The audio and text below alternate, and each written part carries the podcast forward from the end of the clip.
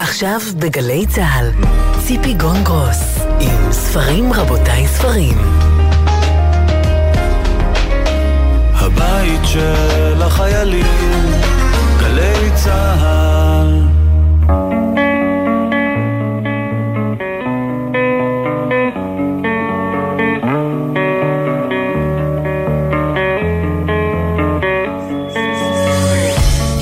ספרים רבותיי ספרים, סיכום שבועי, שלום לכם, תודה שאתם איתנו. סיכום שבועי בשבוע שבו התחילו כבר ימי אחרי החגים.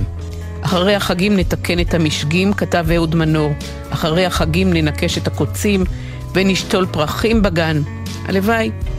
סיכום שבועי בשבוע שבו הלכה לעולמה שמירה אימבר, שדרנית כל ישראל. שמירה שסבא שלה היה בן דודו של מחבר התקווה, נפתלי הרץ אימבר, הייתה קריינית חדשות בכל ישראל במשך הרבה שנים. היא נחתה את טקס המסועות בהר הרצל לצד אריה אורגד. הייתה אישה דעתנית שלא היססה להביע דעותיה, ושעתה כמה וכמה פעמים משידור. לפעמים גם שידרה בגלי צהל. מי שהכיר את שמירה אימבר ידע שיש רק אחת כמוה, בקול שלה, באישיות שלה. ספרים רבותיי ספרים, אני ציפי גונגרוס, איתי המפיקות הסאל פלד ותמנה צורי, על הביצוע הטכני תומר רוזנצוויג ומיכל כהן, בפיקוח הטכני אסף סיטון. בשעה הקרובה נדבר עם שירי ארצי על קובץ הסיפורים שלה, סיפורים מן הפרידה. נשמע מהמשורר עדי וולפסון על ספר הפרוזה הראשון המאוד חשוף שלו, כמו שהיורה. נשוחח עם גיא יוספן על הספר שלו כלומים, ועם דוקטור יורם מלצר נדבר על האטלס הקצר של מגדלורי סוף העולם שתרגם מספרדית.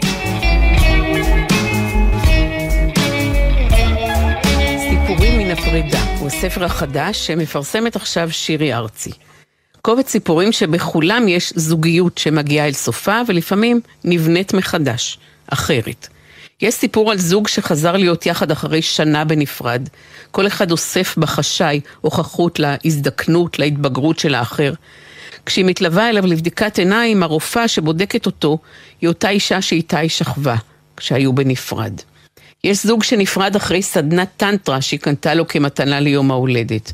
בלוויה של חברה שלהם, ענת, שמתה מסרטן, הם מתחבקים ארוכות, כבר אחרי הפרידה. בסיפור אחר יש אישה שחשה בדידות כואבת כשהילדים אצל בעלה בנפרד, והיא נכנסת לראשונה בחייה לטינדר. ימינה, שמאלה, ימינה, שמאלה, היא מסמנת באצבע על המסך, מרגישה שהטינדר הוא המנגלה של הסקס. יש אמא ששולחת את הילדים בפעם הראשונה לישון אצל אבא שלהם. איפה התחיל הסוף, היא שואלת את עצמה. בסיפור אחר, הפרידה היא עוד לפני החתונה. היא נפרדת מהעוברית שברחם, מפילה אותה, ואחר כך הם מבטלים את החתונה המתוכננת. סיפורים מן הפרידה. שלום שירי ארצי. שלום ציפי, זה נשמע מעניין. כדאי לך לקרוא, אני אהבתי את הספר מאוד. פרידה היא דברים שונים עבור אנשים שונים. מה זאת פרידה בשבילך? וואו, שאלה רצינית. תדעת, קודם כל זה שולח אותי אולי לאיזו חמקנות פילוסופית כזו, שאומרת שאנחנו הרי כל הזמן נפרדים. בכל רגע אנחנו נפרדים מאיזה הווה שמתחלף ברגע הבא. המון שנים אני חושבת שהמילה פרידה פילה עליי פחד גדול בתור אדם סימביוטי ומעורבב, ואני חושבת שבשנים האחרונות גיליתי ולמדתי את פוטנציאל הנפרדות שמתקיים בתוך הפרידה או בכלל בתוך החיים, ולמדתי מאוד מאוד לאהוב את זה ולטפח את זה, את העניין של נפרדות בשונה מפרידה. זה אחד הנושאים שעובר בין הסיפורים, המרחק הנכון בזוגיות, אם יש בכלל דבר כזה, או הרצף שבין היבלעות, ויתור על עצמך, לבין נפרדות. נכון, יש אפילו סיפור אחד שהאישה משתפת שהמון שנים היא הייתה אומרת לבעלה, הייתי רוצה להיות בתוך הכיס שבחולצה שלך, או הייתי רוצה להיות תפורה אליך לאור. ואני באמת המון שנים הרגשתי שהייתי רוצה לבטל את המרחק הזה שתמיד מתקיים מול זולת. המרחק הזה שהוא המרחק, את יודעת, בין סובייקטים. המרחק שכשאני אומרת אדום ואת אומרת אדום, אני יודעת ששתינו מתכוונות לאדום אחר, וזה משגע אותי שאני לעולם לא אוכל לדעת למה את מתכוונת. אז המון שנים נורא רדפתי אחרי, לא רדפתי, ניסיתי להיכנס, לצמצם את הפער הזה, את המרווח הזה, עד שהבנתי והשלמתי עם זה שהוא נתון בסיסי, ושהוא גם נורא חיוני, האמת, לחיים בריאים. ולא אמרנו, למרות שזה פרט שאולי אנשים יודעים אותו, שאת ובן זוגך נפרדתם, וכעבור 1.5 שנה בערך חזרתם. וזה אולי מתחבר לשאלה שגם היא עוברת בתוך הספר, בין הסיפורים, איפה מתחיל הסוף? איפה מתחיל הסוף? יש הרבה נקודות שבהן מתחילים סופים, אומרת אחת הגיבורות שלך.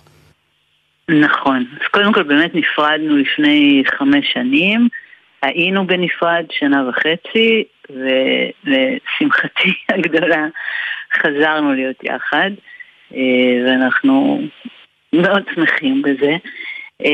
והשאלה הזו, איפה מתחיל הסוף, היא שאלה שבאמת מצאתי את עצמי שואלת הרבה פעמים, באמת שאפילו לא רק בהקשר הזה, לא רק בהקשר של הפרידה שלנו, כי אני חושבת שזה מאוד נדיר שמשהו קורה ברגע אחד.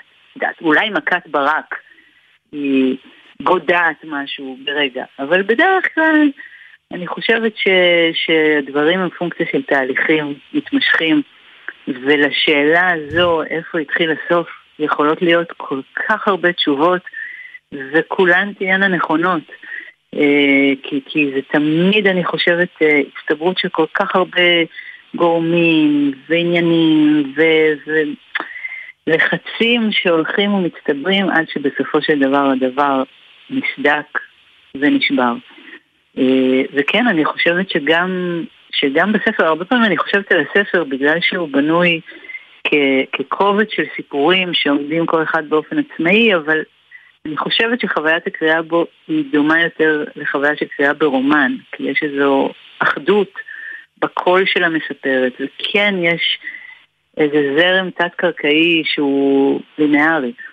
ואני חושבת על זה לפעמים כמו נניח מראה שהתנפצה, והאישה הזו, האישה המספרת, מתבוננת בעצמה דרך כל אחד מהשברים, ומנסה להדביק אותם שוב, לכדי איזה דבר שלם.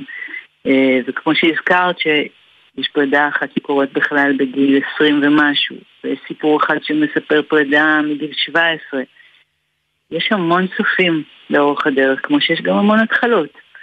וזה מעניין, אני חושבת להיכנס לסיפור כל פעם מנקודה אחרת.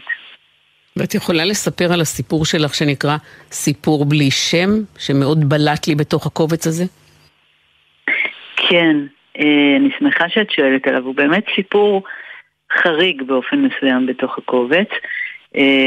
הוא סיפור על בחורה שמקבלת טלפון מבן אדם שידוע כתעשיין עשיר במיוחד, שהיה נשוי לסופרת. הסופרת נפטרה כמה ימים קודם, והאלמן מזמין את אותה בחורה צעירה לפגישה. יש ביניהם איזושהי היכרות, קלושה כזו מן העבר, ונדמה שהוא מזמין אותה כי הוא רוצה להפקיד אותה לעיזבון של אשתו הסופרת המנוחה. והסיפור מסופר מנקודת מבטה של הבחורה הזו שמגיעה לשבעה כדי לפגוש אותו. ובעצם זה סיפור על הסופרת המתה הזו, על בעלה שנשאר בלעדיה, על הבחורה הצעירה שלה עצמה יש שאיפות כמוסות לכתוב, אבל היא מאוד מפחדת. וזה סיפור על כתיבה, מבחינתי. או על להעז להשמיע את הקול שלך, שתמיד פחדת להשמיע אותו. ואחת הפרידות המשמעותיות שחווית בשנים האחרונות, היא גם הפרידה מנווה סמל. נווה סמל, דודה שלך, האהובה שהייתה גם סופרת, משוררת, מחזאית, ומאוד מאוד קרובה אלייך. איפה נווה מציצה בין השורות של הספר הזה? אז קודם כל נכון, אבא הייתה ממש בשבילי כמו אחות גדולה. היא מבוגרת ממני, הייתה מבוגרת ממני ב-17 שנה, והיא באמת גידלה אותי יחד עם הוריי, ואין ספק שהיא אחד האנשים שהשפיעו עליי יותר מכל אדם אחר. ולמעשה גילינו שהיא חולה ממש בערך באותו שבוע או שבוע אחרי שיפתח ואני החלטנו להיפרד. והפרידה ממנה הייתה מבחינתי גם היא חלק מהפרידה הזו שחוויתי בתוך אותה תקופה. הייתי איתה המון המון בבית חולים וביליתי איתה המון שעות. ואני חושבת שכן, אפשר למצוא אותה מאוד בסיפור הזה, בסיפור בלי שם, ואולי באופנים סמויים יותר אפשר למצוא אותה בעוד מקומות, כי אני מרגישה שהיא כל כך נהולה בי, אני מרגישה שהיא כל כך חלק ממני, מה-DNA שלי, היא כל כך השפיעה עליי כאדם כותב, קורא, אוהב סיפורים. וכן, בסיפור הזה על הסופרת המתה, אין ספק שגם דמותה נשקפת שם בין השורות, מאוד חזק. ועברו 15 שנה מאז שפרסמת את הרומן הראשון שלך, בוץ. נאוה סמל הייתה אז בחיים.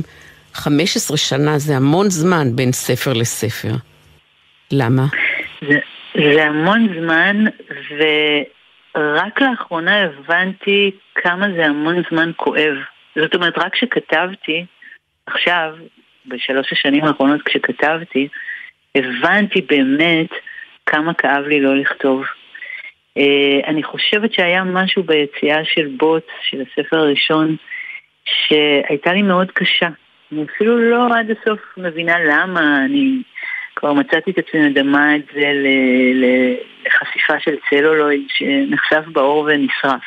ככה הרגשתי על אף שהסיפור שם היה רחוק לחלוטין מהחיים שלי ומהביוגרפיה שלי, ובאמת עשיתי שם הרחקה נורא קיצונית. הרגשתי שם מאוד חשופה אולי ברצון שלי להיות מישהי בפני עצמה, ברצון שלי לכתוב, ברצון שלי להתבטא, וזה היה לי קשה, והרגשתי שהרגל של העולם בתוך הלב שלי לפעמים גסה וקשוחה, ונעלמתי באלף. זאת אומרת, לא לגמרי נעלמתי, כי אחר כך הפכתי לתסריטאית. בעצם בשנים שחלפו מאז כתבתי תסריטים, שהיה בזה משהו הרבה יותר מוגן, כי גם לא הייתי לבד, משהו שקורה בקבוצה, וזה גם מין שלב ראשון בתוך תהליך מאוד מתמשך, שהרבה ידיים נוגעות בו אחר כך. זו לא אותה עמידה בודדת, נפרדת, שיש בפרסום של ספר. אבל זה היה נורא כואב, בדיעבד, לא לכתוב. אפילו אם כעבור 15 שנה, טוב שכתבת וטוב שפרסמת, אני אהבתי. תודה רבה, שירי ארצי, סיפורים מן הפרידה. הספר הזה הופיע בהוצאת כנרת זמורה. תודה, שירי. תודה לך.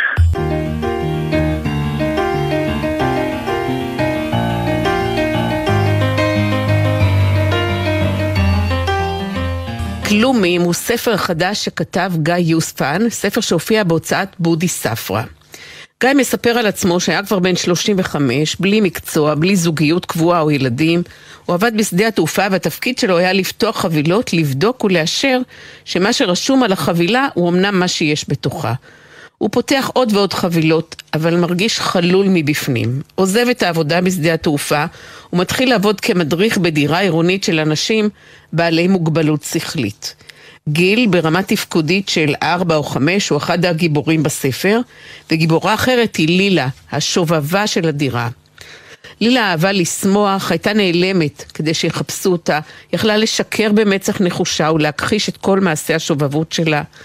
לילה עבדה כעוזרת גננת בגן ילדים והייתה מאוד חרוצה, הייתה ממושמעת, קפדנית, היא גם קיבלה קביעות בגן, אבל זה לא מנע ממנה לעשות שטויות, לעשות פרצופים, לצחוק בלי סיבה.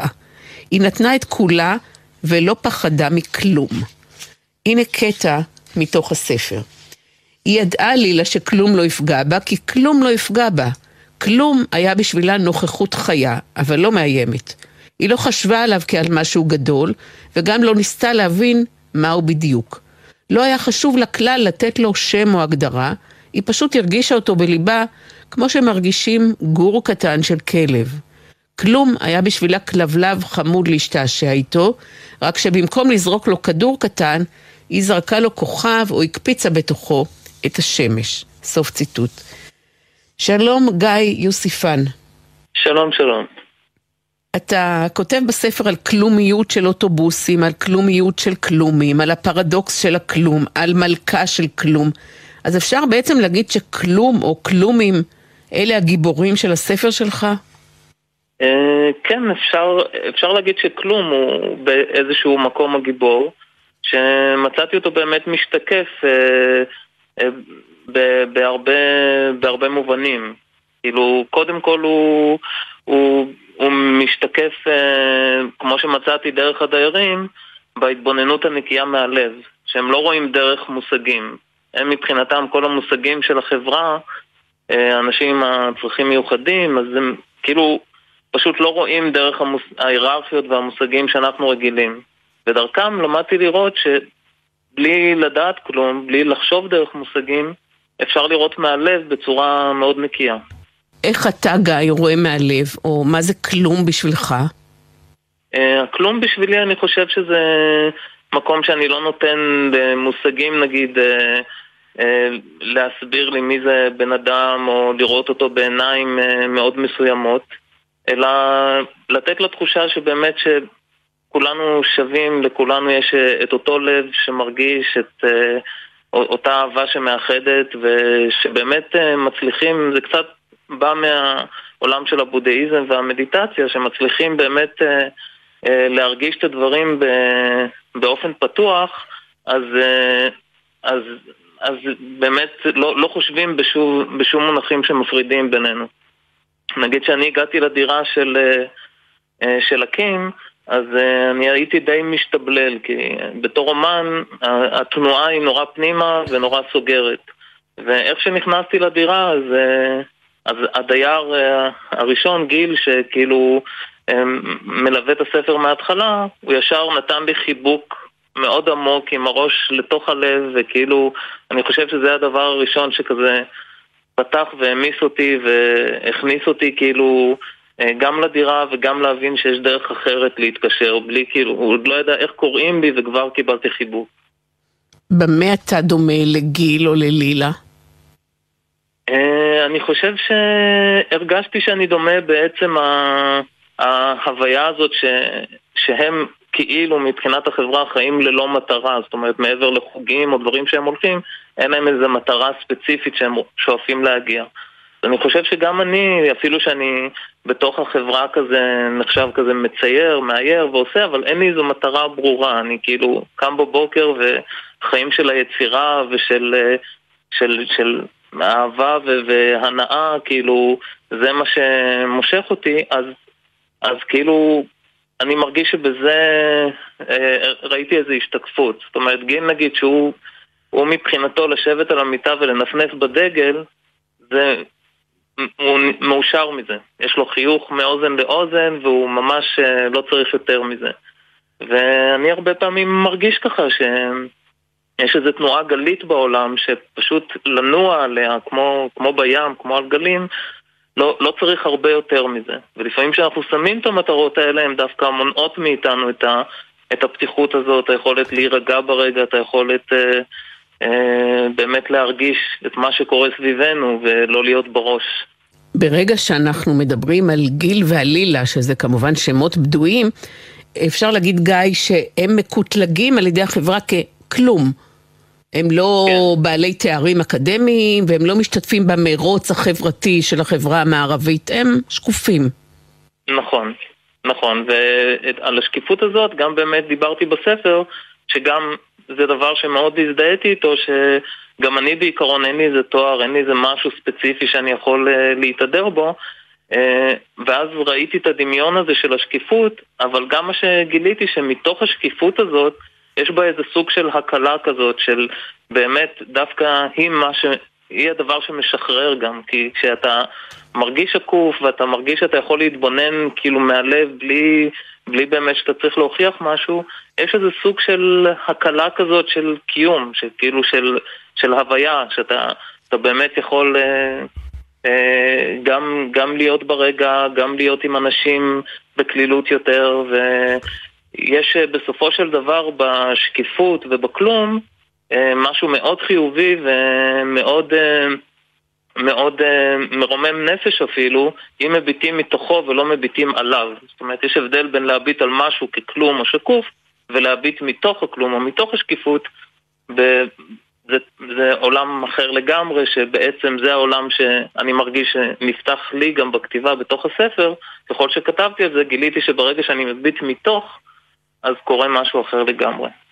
ויש לקראת סוף הספר כמה עמודים בצבע שונה, בצבע אפור וגם הפרונט שונה. מופיעים שם למשל חוכמת גילי הדייג וחוכמת לילה המלכה. אני אקרא כמה משפטים מתוך חוכמת גילי הדייג, נדמה לי שהם יכולים גם להתנוסס בתור פתגמים בכל מקום מכובד ובלתי שקוף. למשל, חלומות הם כמו דגים, אם תרוץ אחריהם הם יברחו, עדיף לשבת בשקט ולהשליך חכה, ככה הם כבר יגיעו לך. או למשל, כיף לדוג חלומות, אבל הכי כיף כשהם דגים אותך. ובכל אחד יש דג פנימי שמתפתה לפיתיון. אותי למשל, אפשר לדוג עם מוגיה. למה בחרת כאן, גיא, בעמודים בצבע אחר, בפונט אחר? כי רציתי באופן עקרוני לתת תחושה שכרגע אנחנו קצת יוצאים מהסיפור וקצת יוצאים כאילו באמת מהדמויות של אחד לאחד, ונכנסים באיזשהו מקום כמו מין שילוב של כמו הסופר והדמויות יחד, כמו איזו תודעה משותפת כזאת. ואיפה הספר הזה שלך, גיא, איפה ספר הכלומים פוגש את הבודהיזם? הספר כלומים, קודם כל במושג כלום, הוא ישר, אם מתרגמים באנגלית, הוא פוגש את זה במילה emptiness או במילה nothingness. אבל בספר עצמו נורא נמנעתי מלהגיד את המילה בודהיזם, גם כי זה לא מתיימר לגעת בדרך של הבודהיזם, וגם כי אני פגשתי דבר מאוד דומה למה שמדברים בבודהיזם דרך הדמויות עצמן. למשל גיל שהיה יושב על המיטה ומנפנף בדגל, והאנשים עם תסמונת דאון יש להם גמישות טבעית, אז הוא ישב בישיבת לוטוס בדיוק כמו במדיטציה, עם חיוך על הפנים, ולראות אותו זה היה לראות ממש איזה בודה יושב בגאווה על המזרון באמצע הדירה ועושה מדיטציה בלי להגיד את זה. זאת אומרת, אי אפשר היה לראות אותו ולא לחייך, כי זה היה עושה טוב בלב. ומבחינתי בזה כאילו יש את מהות השלווה הבודהיסטית או השלווה המדיטטיבית, שמסוגלים באמת להיות בנוכחות ברגע, לא לרצות מעבר לזה, לא לחשוב על העבר, ופשוט להיות נוכחים בבינג שלך עצמו, בלי להתיימר להיות שום דבר אחר ובלי לתאר את עצמך באיזה שהם מושגים אחרים. וגיל ולילה, בשמותיהם האמיתיים, יודעים שכתבת עליהם ספר שהם הגיבורים שלך? הם יודעים, פגשתי אותם וסיפרתי להם, גם הראיתי להם את האיורים שיש בספר, אבל שוב, דווקא בגלל שמבחינתם להיות בספר באמת לא אומר כלום. זאת אומרת, מעבר לזה שגיל ראה את עצמו באיור, או שלילה הבינה שכתבו עליה סיפור כי הקראתי לה, שנייה אחרי הם כבר הציקו אחד לשני וצחקו. היופי הוא שבאמת עבדתי על זה הרבה, ועם הרבה כזה חשיבה גם, כאילו מה הם יחשבו. בסופו של דבר זה רק שישע אותם לרגע, וזה היה נורא מתוק וחמוד, וגם מרומם נפש לחשוב שבאמת שום דבר הוא לא באמת גדול כמו שאנחנו עושים, ואפשר בסופו של דבר לצחוק גם מהדבר שאנחנו עובדים עליו הכי ברצינות, וליהנות מעצם הביחד שהוא הכי חשוב. תודה רבה גיא יוספן, הספר כאמור נקרא כלומים, ונדמה לי שזה ספר שיכול ללמד את כולנו צניעות. תודה גיא. תודה רבה.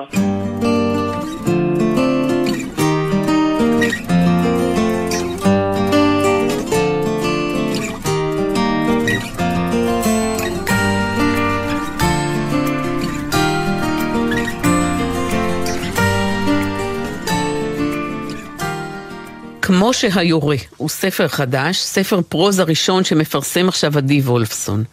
עדי הוא משורר, פרופסור להנדסה כימית, פעיל בנושא איכות הסביבה והקיימות. כמו שהיורה בנוי כמו יומן, 24 שעות, שעה אחרי שעה. הכותב הוא אלון אריאלי, אדריכל, שיחד עם נועה אשתו הם הורים ל3 ילדים. שחר הבכור הוא מתמודד נפש. אחת לכמה חודשים שחר מסתגר בחדר שלו במשך 24 שעות וישן. הוא לא אוכל, לא הולך לשירותים. הדלת נעולה והוא מאחוריה, ישן, רחוק מהחיים. ואבא שלו מאחורי הדלת הסגורה, חי את החיים שלו עצמו, פחות או יותר, וגם את החיים של שחר. מקשיב לבכי שלו, בודק עם מברשת השיניים של שחר רטובה, סופר כמה תחתונים שחר זרק לסל הכביסה, מריח את הריח המצמץ בחדר שלו, מנסה לפעמים להעיר אותו, לחבק, לדבר, להציע לו לשתות, או משהו שהוא אוהב לאכול, אבל בעיקר בודק אם הוא חי, אם הוא נושם, אם הוא זז. כמו שהיורה הוא ספר שבו אבא לבן מתמודד נפש, מסתכל במבט קרוב מאוד על החיים שלו, על הבן שלו, ועל ההורות. שלום עדי וולפסון. שלום ציפי. אני חושבת שאחת השאלות שאתה שואל בספר שלך היא, מה זה ילד נורמלי? מה זה אבא נורמלי? מה זו משפחה נורמלית? ובעיקר, מה זה מרחק נורמלי בין אבא לבין בן? האם אפשרי בכלל מרחק כזה? כן, זו באמת שאלה שמלווה אותי הרבה שנים. כי אנחנו מדברים הרבה על נורמל, על נורמטיביות, בכלל בשיח שלנו, וכל מה שהוא קצת לא הולך בקו הישר הוא סוטה מהנורמה הזו, וככל שאתה מסתכל יותר על אנשים, על משפחות, אתה רואה שלכל משפחה יש את הסיפור שלה, לכאן ולכאן, ובהחלט תמיד אני בחיים האישיים שלי התמודדתי עם העניין הזה של הנורמטיביות, של כן, זו משפחה נורמטיבית, כאילו, לא יודע מה, לא יכול לקרות כך או אחרת כי היא נורמטיבית, או אפילו אסור שהיא כך או אחרת.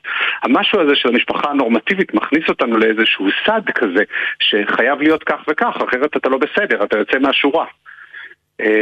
וזה בהחלט שאלה שמעסיקה אותי, וכמו שאמרת, גם ביחסים בתוך המשפחה.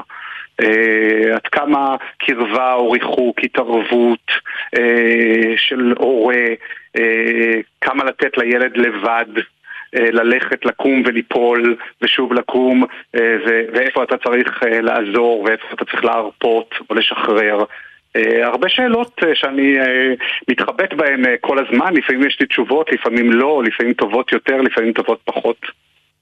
ונושא הזמן הוא נדמה לי מרכיב ששזור לאורך הספר, החל מהאופן שבו הספר כתוב, כמו יומן שעה אחרי שעה, ודרך עוד ועוד תיאורים ורגעים בתוך הספר. כן, תראי, הזמן שלנו מצד אחד משהו לינארי, אנחנו כל הזמן מתקדמים קדימה בזמן, אבל מצד שני אנחנו הולכים הרבה פעמים במעגלים, גם המחזוריות של יום ולילה וגם של עונות השנה וכדומה, ובספר באמת יש את המוטיב הזה גם של הזמן ושל התנועה, האב שהולך וחוזר הביתה כל פעם, חוזר לעבודה, שעה ועוד פעם הביתה, הילד שכמעט יצא מחוץ לזמן, הוא 24 שעות, הוא מחסיר יממה שלמה, הוא בעצם יצא מהמשחק הזה, ובהחלט הזמן הוא משחק הרבה, אני חושב בחיים שלנו, כי אנחנו מסתכלים על העבר כל הזמן, שואלים שאלות לגבי העתיד, וכך גם בספר הזה, האב מספר את קורות העבר של הילד, של המשפחה ושלו, וכל הזמן הוא גם שואל את עצמו ומסתכל על מה יהיה קדימה, מה יהיה בעתיד. וזה משחק כזה שאני חושב שוב שאנחנו חוזרים אליו הרבה פעמים בחיינו, בין עבר לבין עתיד, בין עבר שמושך אותנו לעתיד שאנחנו שואפים לו וכן הלאה. ומה היה כששחר היה תינוק או כשהיה הילד? איך נראו השנים שלכם עם שחר אז? תראי, הסיפור הזה הוא לא סיפור אוטוביוגרפי, אבל בהחלט אני מכיר את הסיפור הזה, כי גם אני אב לילד שהוא מתמודד נפש. ואנחנו בדיעבד אולי ראינו סימנים כאלה ואחרים, אבל הם לא היו קיצוניים, או לא משהו שיכולנו להבין שהוא במרכאות מחוץ לנורמה. ובהחלט היו פחות קל היו המפגשים עם חברים, יותר הסתגרות ויותר, אבל דברים שהם בסך הכל קורים, שהם לא היו משהו דרמטי או משהו קיצוני. וכן, בגיל מסוים הדברים נהיו הרבה יותר קיצוניים, והסתגרות מאוד גדולה בחדר, ובעצם התרחקות מהעולם כולו, מההתנהלות שיש סביב, ועוד הרבה דברים שקרו בתוך החדר, בגוף, בנפש, בתוך המשפחה. אבל כשהבן שלנו היה צעיר, הסימנים לא היו כאלו משמעותיים שיכולנו לראות, וזה עיקה בנו יום אחד, כמו שהיורה. ככה פתאום הגיע, שאפילו שאנחנו יודעים שדברים יכולים לקרות, כשהם מגיעים הם מפתיעים אותנו. אנחנו לא ציפינו שככה זה יהיה. ומשם עברנו לדרך חדשה, למסלול אחר. בתוך הספר כותב המספר, שזה לא אתה לחלוטין, שהוא נוסע לנסיעת עבודה במדריד, ושחר מבקש ממנו בנסיעת העבודה הזאת ללכת לראות את הגרניקה של פיקאסו במוזיאון הלאומי של ספרד. למה? למה דווקא את הגרניקה?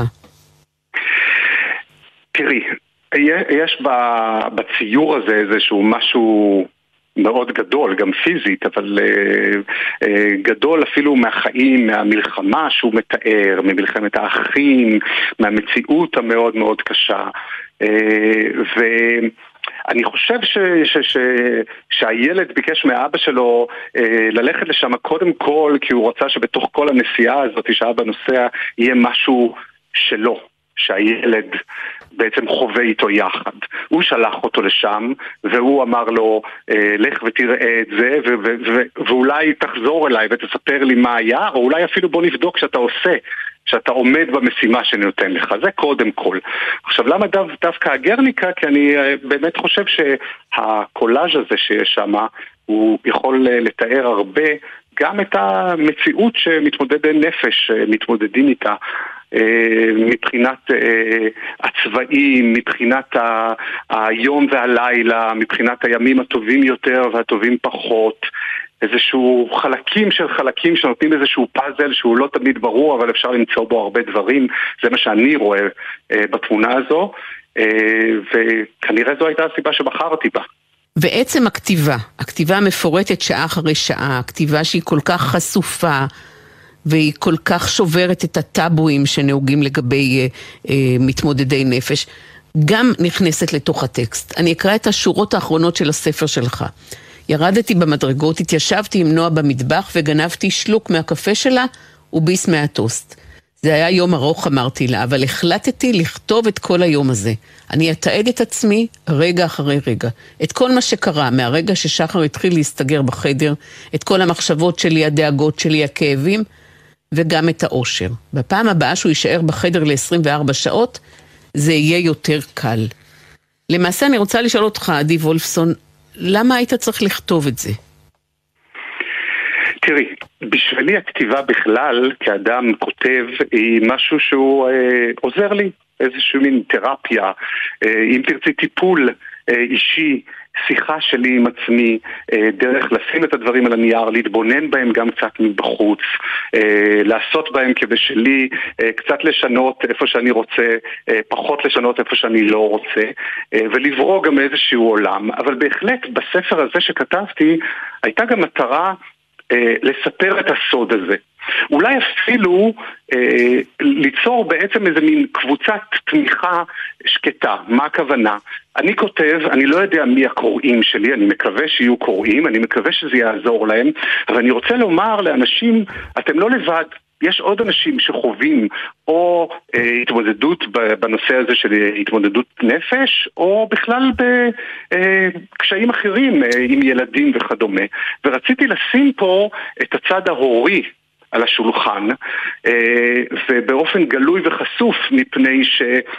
בשונה מהרבה מקרים אחרים בנושא של התמודדות נפש אנחנו מסתגרים ויש סוד מאוד גדול ומפחדים מאות הקין וממה יגידו וממה יקרה וכדומה, ואני חושב שאף אחד לא רוצה סוד.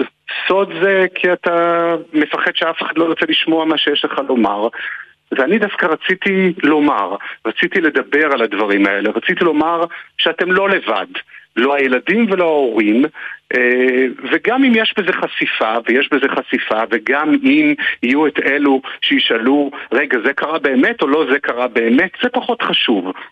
אלא חשוב בעיניי גם לדבר על הדברים האלו, והדרך שלי לדבר על הדברים היא לכתוב עליהם.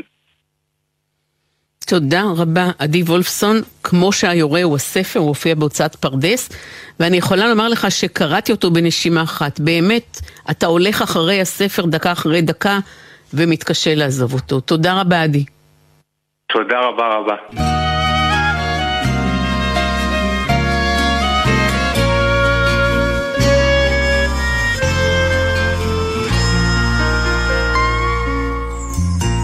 נדבר עכשיו על המגדלור. המגדלור, כידוע, הוא מגדל גבוה שמפיץ אור כדי לעזור בניווט למטוסים, לכלי שיט, כדי לסמן קווי חוף מסוכנים. הוא בנוי על שפת הים או על אי קרוב לחוף, כמו המגדלור שהוא היום חלק מכפר הנוער מבואות ים. המגדלור עורר במהלך השנים הרבה סקרנות של משוררים ושל סופרים. דן אלמגור כתב את שיר המגדלור המפורסם, ושושנה דמרי ביצעה אותו ללחן של משה וילנסקי. הוא ידע שאין בחוף שום מגדלור, אך תמיד כשחזר עם ליל, מן החוף היה מבחין בתוך השחור אור פלאי, קורץ לו וצוהל. אליעד נחום וסתיו שמש כתבו וגם הלחינו את השיר אור, שאומר, כדור הארץ הוא שלך, כוכבים יאירו לי אותך, כשחושך מסנבר הכל, את לי מגדלור. וגם מיקה קרני כתבה והלחינה שיר ששמו מגדלור. אם הייתי יכולה לעזור לך, שתי ידיי הן מושטות אלייך. אם הייתי יכולה להיות לך מגדלור באפלה, קרן אור, אחות קטנה. אבל נדמה לי שאחד השירים היותר מעניינים שנכתבו על המגדלור, הוא דווקא שיר לא מוכר, שנכתב בקיבוץ ציילון בשנת 1977, כחלק מפסטיבל הזמר של אותה שנה. צוחק הילד בחלום, מושיט כפות ידיו, אוגר קרני המגדלור ומאירות עיניו. קורץ הנער במבט, חובק בזרועותיו, אוסף את חום המגדלור ולוהטות עיניו. עומד צעיר על הסיפון, קמוצים שני אגרופיו, רואה סובב המגדלור וברק פלדה בעיניו. דרך אגב, בתל אביב, ב-1935, נחנך קולנוע מגדלור. זה היה אולם הקולנוע הממוזג הראשון בעיר, ב-1964 הוא נהרס. כל ההקדמה המכובדת הזאת מובילה אל האטלס הקצר של מגדלורי סוף העולם. ספר לטעמים מאוד מעניין שכתב גונזלס מסיאס, תרגם אותו מספרדי דוקטור יורם מלצר, והספר הופיע ממש באחרונה בהוצאת פרדס. שלום לדוקטור יורם מלצר, סופר, מתרגם ועורך כתב העת אלכסון. שלום רב, שלום רב. בעידן של ה-GPS, של ניווט בעזרת לוויינים, של מקמים, כשלכל ילד ומבוגר יש ווייז בכף היד שלו, יש עוד צורך במגדלורים, יורם? כנראה שכן, כי גם ה-GPS יש לו את המגבלות שלו, ואנחנו אגב עומדים לקראת משבר GPS עולמי, כי המערכת הזו מזדקנת והיא חינמית ואין סיבה שהיא תהיה. גם בגלל שהפרטים הקטנים בנוף קובעים, סלע פה, שינוי בגאות או בשפל שם, איזה מכשול שלא תמיד היה במפות, זה עדיין קיים, בהחלט כן. חוץ מזה, כמו שההקדמה הארוכה והיפה שלך אמרה, יש לנו איזה משהו רומנטי עם המגדלור, ואנחנו משתנים יותר לאט מהטכנולוגיה שלנו. אז בוא נלך ברשותך אל כמה מהסיפורים המאוד מעניינים שיש בספר הזה, סיפורים על המגדלור ועל האנשים שמאחוריו. ואולי נתחיל דווקא במגדלור ליים רוק שבניופורט, רוד איילנד בארצות הברית, מגדלור שהוקם ב-1852, ונדבר גם על איידה לואיס שרוב שנותיה חיה בו. אז זה מקרה שהמגדלור הוא באמת, איך נגיד, זה המוקד שבו אפשר להציל חיים של אנשים שמגיעים עד הקצה ועלולים למות. הסיפור של המגדלור הזה מזכיר לנו שבעבר, הלא מאוד רחוק, אנשים ממש שמו נפשם בכפם, ולא היה פשוט לנוע ממקום למקום, לא רק שלא היה GPS, לא היה מטוס ושום דבר כזה.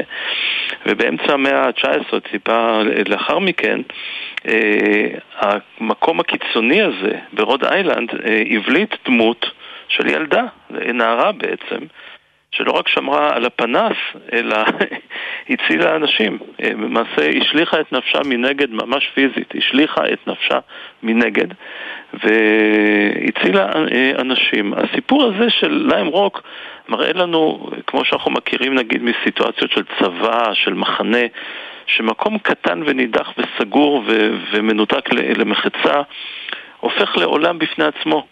ויש לו אנרגיות משלו, ואפשר לחוש בו רגשות שאולי אין לנו אפשרות לחוש אותם בעוצמה הזאת, וזה מה שקרה לאיידה. אני חושב על הנערה הזו ועל כל נטל האחריות שהיא חשה. היא הפכה להיות לאיקונה וסלבריטי בימים שלא היו כל הנגעים האלה כמו הרשתות החברתיות וכו', והיא פשוט המשיכה, זאת אומרת היא הרגישה חובה להציל אנשים. היום השירות למען הילד היה אולי מתעורר ומחלץ אותה משם, אבל אלה היו חייה, ועד היום המגדלור הזה נושא את מטען הזיכרון הזה שלה. האם היינו היום חושבים שמישהי בת 15 או 19 או 20 יכולה לקחת על עצמה כזה משקל? אני בספק. אבל זה עניין במגדלורים, הם אזורים של קצה, לטוב ולרע, מהצד ההירואי, מהצד הטרגי, ויש לנו משיכה אל הקצה. ואחד המגדלורים האחרים שכתוב עליהם בספר זה המגדלור בלרוק, שהוקם בסקוטלנד, הוא המגדלור הכי עתיק, שהוקם בים הפתוח ועדיין הוא נותר על כנו. איך אפשר להסביר את העמידות שלו קודם כל? המגדלורים היו מוקד, במאה ה-19 בעיקר מוקד, להתפתחות ההנדסית, לניסויים בחומרים שעמידים לשנים האלה במי מלח של ים וסערות וכולי, שעמידים למזג אוויר. אלה הימים של מגדל אייפל. אייפל עצמו שלח ידו בתכנון של מבנים כאלה. כך שאת העמידות אנחנו לא יכולים להסביר, אלא אנחנו רואים שזה קיים. אני מזכיר שכמה וכמה מהמבנים הימיים של הרומאים עומדים יפה יותר מכל המגדלורים שאנחנו מכירים. כך שאנחנו משוכנעים שאנחנו רק מתקדמים בטכנולוגיה שלנו, וקצת מזלזלים בזה שבמאה ה-19 היו הישגים אדירים בתחום, במקרה הזה הנדסה אזרחית. גם כדי לבנות אותם, לא יכולת לבוא עם איזו אוניית מנוף ענקית. היית צריך לקחת צ'אנס על החיים שלך כדי לבנות. וכנראה שכשהסיכון הוא כל כך גדול, אז מה ששורד זה באמת רק הטוב ביותר. אני למען המאזינים מזכיר שאת אמרת מגדלור באמצע הים. זה בכלל הקצה של הקצה. לא בחוף, לא בצוק, לא בקצה של גבעה, באמצע הים. אני בטוח שאילו היינו לפני אנציקלופדיה שהייתה מנסה למצות את הנושא, היינו שומעים על הרבה מאוד כאלה שנשתפו עם השנים. ולא קיימים יותר. ווירג'יניה וולף פרסמה ב-1927 ספר שנקרא אל המגדלור. לאיזה מגדלור מתחבר הספר הזה של וירג'יניה וולף? וסיפור החיים של וירג'יניה וולף? תראי, המגדלור, שוב, לאלה מאיתנו שחייבים לקשור את הספרות לאיזושהי ריאליה, ואני לא בטוח שזה חיוני, אבל הרי הסיפור של וירג'יניה וולף זה הגעה אי הגעה, כן? וזה המגדלור של גודרבי. שגם הוא באנגליה, בקורנוול בקצה השני, כלומר באיים הבריטים בקצה הדרום-מזרחי שלהם, וזה הסיפור שהטביע בה את הזיכרון של הילדות, זאת אומרת, הילדות שלה ראתה, בילדותה היא ראתה את המגדלור הזה, היא הייתה באזור, וכמו שקורה לסופרים הגדולים, הם ממציאים משהו על סמך משהו שהם חוו, ואחר כך הפרשנים והמלומדים עוסקים בעד כמה זה מדויק. ופה בספר הזה באמת מצטטים את השורה, ירד גשם, יזכה את אבי אומר, לא תוכלו ללכת למגדלור. את אי ההגעה זה הסיפור. ויכול להיות שמגדלורים רבים, הנושא שלהם זה באמת להשתמש בהם, לראותם בלבד, לכוון את עצמך על פיהם, אבל רוב האנשים לא רוצים להגיע למגדלור עצמו. זה מסוכן, זה בודד. וכן, היחסים של וירג'יניה וולף עם מים זה דבר ידוע, אמביוולנטי, מורכב מאוד. ואם אנחנו מדברים על מגדלור, בעצם אנחנו מדברים, יורם מלצר, גם על האנשים שעבדו במגדלורים, הפעילו את המגדלור, שמרו עליו, לפעמים הם חיו בבדידות הרבה זמן, לפעמים חיו שם בראש המגדלור עם משפחה קטנה, לפעמים מתו שם, לפעמים השתגעו שם, לפעמים נעלמו ואיש לא יודע איך ולאן וכיצד.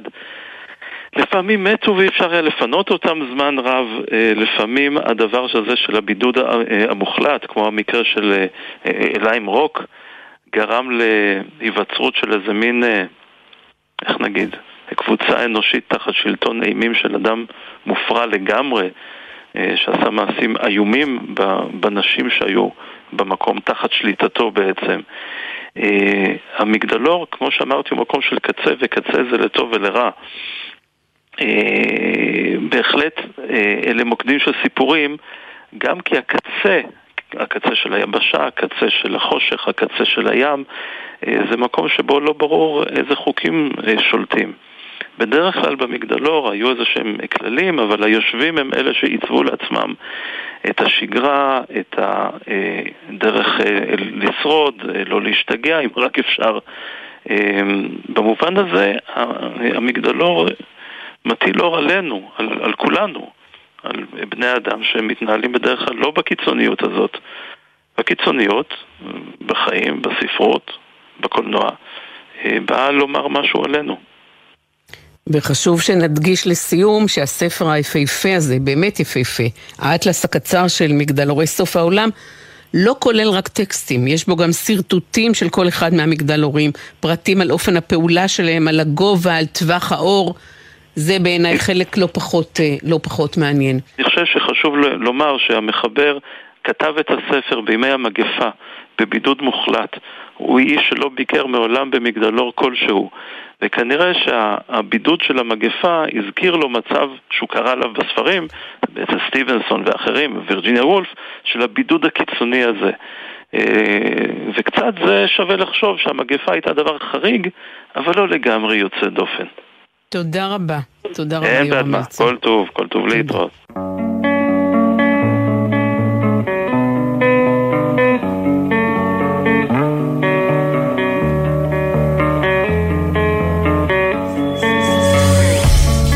ספרים רבותיי ספרים, עד כאן התוכנית להיום. תודה לשירי ארצי, לגיא יוספן, לעדי וולפסון וליורם מלצר. ספרים gongros@gmail.com, כתובת המייל לתגובות שלכם, ספרים gongros עם שני אס. דף הפייסבוק שלנו, ספרים רבותיי ספרים בגלי צהל, מחכה ללייק שלכם. באתר גלי צהל וגם ביישומון תוכלו להזין שוב לתוכנית. אסאל פלד ותמנה צורי הפיקו, על הביצוע הטכני תומר רוזנצוויג ומיכל כהן, בפיקוח הטכני אסף סיטון. המלצה קצרה לסיום, במוצאי שבת הבא, 29 באוקטובר, התקיים במרכז לאומנות דיגיטלית בחולון, אירוע אמנותי רב-תחומי ענק ברוחו והשראתו של האומן אורי קצנשטיין, שהיה פסל, מוזיקאי ויוצר סרטים. 20 מופעי מוזיקה, עבודות פרפורמנס, וידאו, תערוכה שמתייחסת לנושא ההמשכיות מעבר לעולם הגשמי. גם אלכה שפיגל, שאתה ממייסדי להקת מינימל קומפקט, השתתף באירוע, וחמוה קולין נוימן, שניהם מגיעים במיוחד לארץ.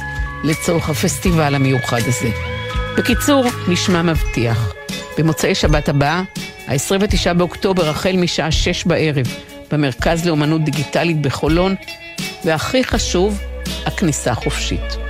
ספרים רבותיי ספרים, אני ציפי גונגרוס, שתהיה שבת שלום, ואחרי השבוע מצוין.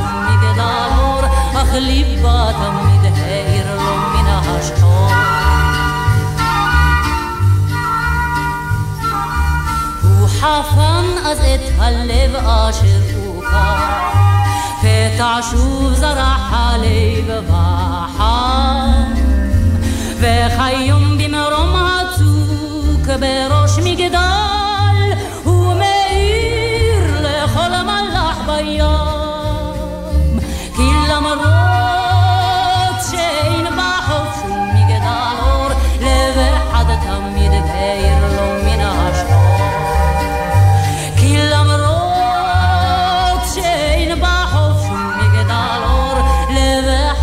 תמיד בעיר לו מן השחור מגדל אור, מגדל אור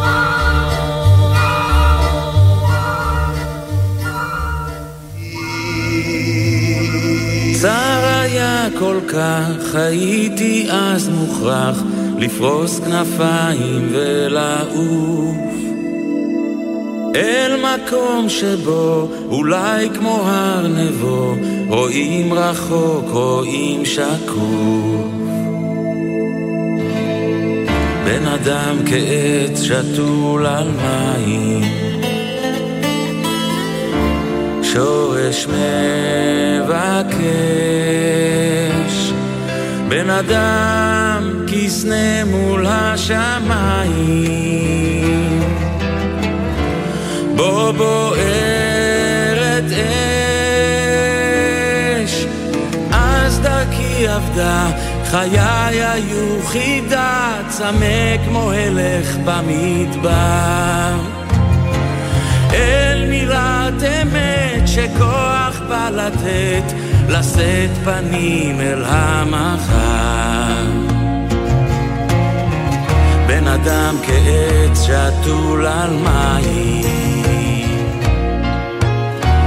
שורש מבקש בן אדם כסנה מול השמיים בוא בוא מה נשמע נשמע סוף השבוע היית של החיים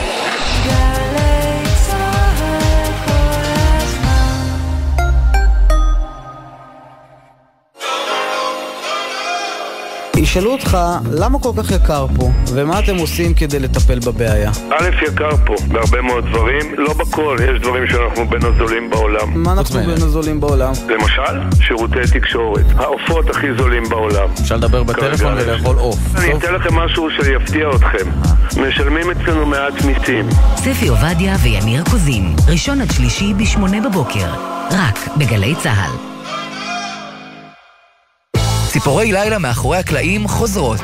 אינבל גזית ורותם בן חמו משוחחים עם האנשים שעשו את עולם התרבות והמוזיקה הישראלי. על ההחלטות, הסיכונים והסיפורים. והשבוע, המפיק והיזם הבינלאומי, גד אורון. שלמה ארצי, שבוע לפני המופע פארק הירקון, ברח מהארץ מפחד, ולקחתי אותו לפארק, ואני מתיישב איתו לשפת הבמה, והוא מסתכל על המקום הענק הזה, והוא אומר, לא יהיה לי קהל. הוא לא ידע שהיינו בסולדאו. מוצאי שבת בחצות, גלי צהל. מיד אחר